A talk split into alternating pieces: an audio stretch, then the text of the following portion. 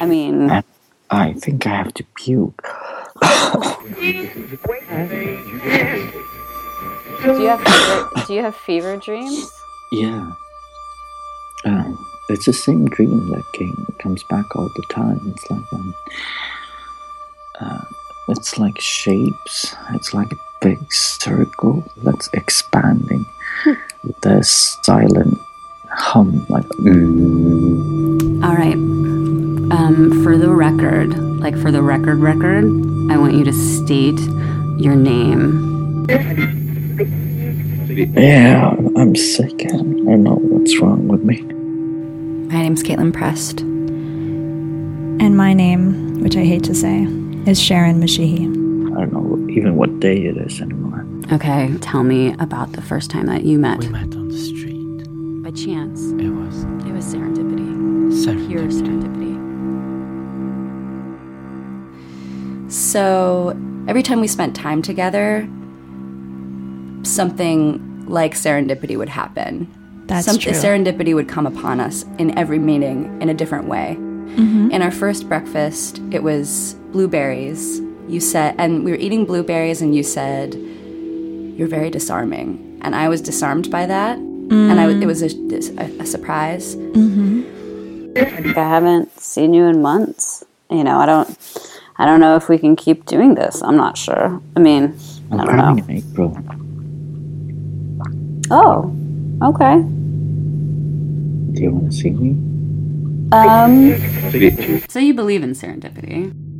I think it's the the force that governs our lives. I'm tired. I want to take a cab. I take too many cabs. Probably late. I don't want to look at my watch. No, he Don't knows how look to at my dress. watch. Don't. I bet those shoes cost over three hundred dollars. Who's that? If she smells at me, I'll smell back. Okay, I'm just trying to get home after a long day at the Strangers in a big city.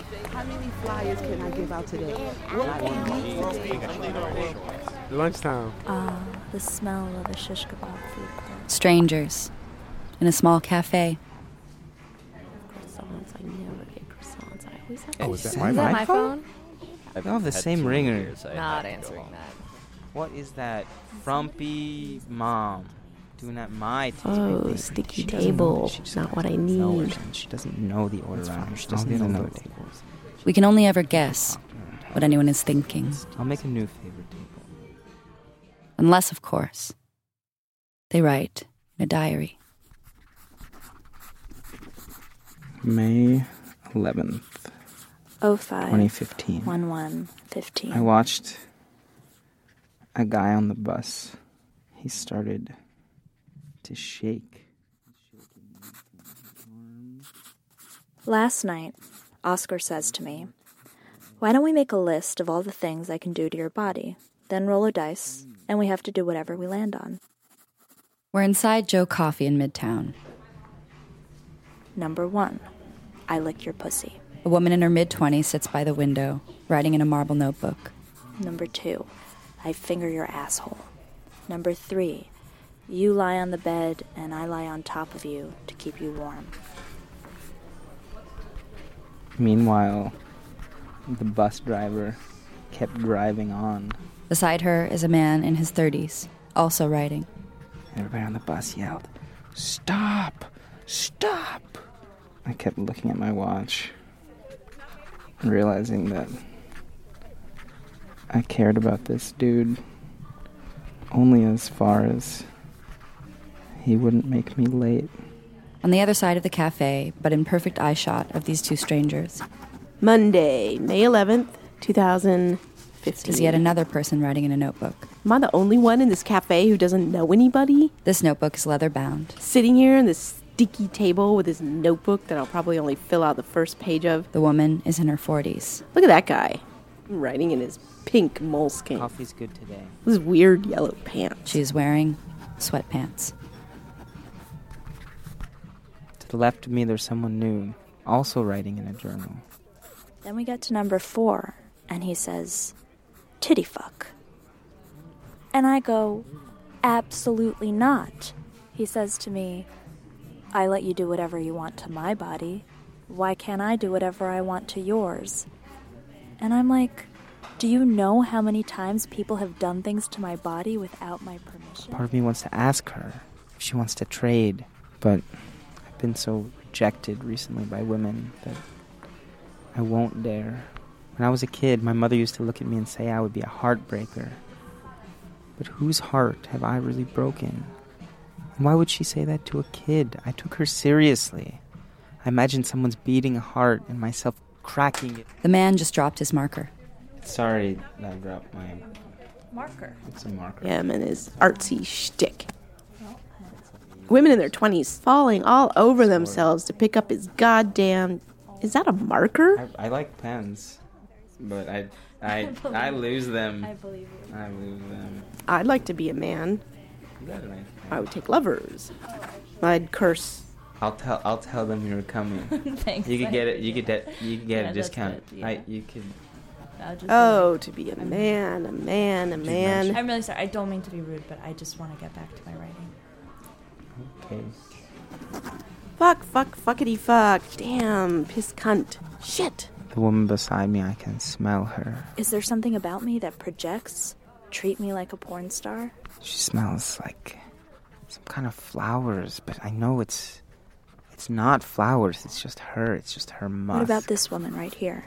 She's attractive, has boobs. If I weren't a mother pheasant plucker, I'd be the mother pheasant plucker's son, and I'm only plucking mother pheasants till the mother pheasant plucker comes, motherfucker. She has a dignity that I feel decades away from. that skimpy little shirt? You could you could see just the edge of of her That breasts. sex pot in the corner. Nothing about her suggests titty fuck. Maybe I walk up to her. I ask her for a piece of paper. Surprise myself by lifting her coffee cup and taking a sip. She says, What, does, it taste, like? I say, Like you, about to be kissing me. She lets out a whimper. I crash the dishes to the floor. I plop her onto the table. My body hovers over her as my hand, now touching the edges of her pubic hair. Yellow Pants, I, I guess I'll call him Bobby, is trying to keep writing, pretending this isn't happening, but I can smell his pre cum from a mile away. The bulge in his pants simply can't hide behind that little pink book. And he's sweating.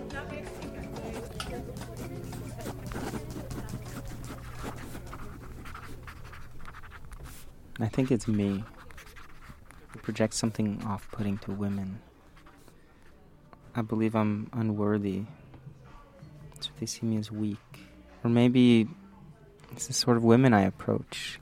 Maybe I should approach women that that think that weakness is okay, that, that want to be stronger, that that can hold my my skinny body in their arms and, and love it. I need to change my target demographic. I really want to pee. The man gets up, heads towards the restroom. In the bathroom line, you can't help but see Bulge in his pants simply can't hide behind that little pink book. Excuse me. What? Wow, I can't believe you. You like my book?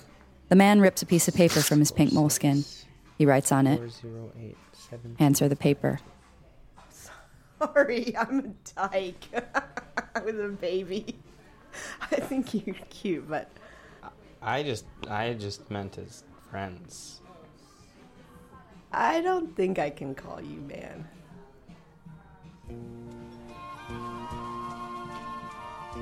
The woman in sweatpants closes her notebook. The man with the pink moleskin goes to pee. The woman by the window stays to write I used to wonder if there would ever be a day where my father would apologize. and write I heard a statistic today. And right. Shoes in a muddy puddle. and write. Sometimes when it rains, I just refuse to go outside.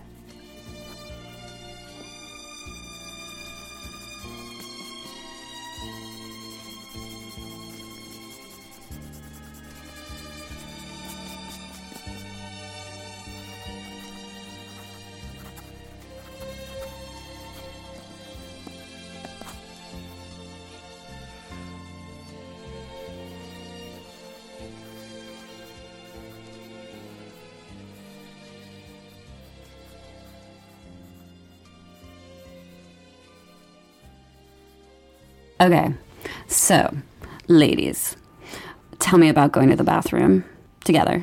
Okay. When we were hanging out, being separated for even the length of time it takes to go pee is not acceptable. Correct. It's not like girl talk, go to the bathroom. It's more like lovers. And you know, like when you're like you have sex and then you have to pee after and you want a piggyback ride to the bathroom because it's almost a part of it. And so that's it feels more like I, I I'm willing to accept that other women do have the same experience, but I don't want to like call it a woman thing. I want to call it What we us. do together. Yes. I think in the same category lives like I shave your legs sometimes. Or You shave her legs.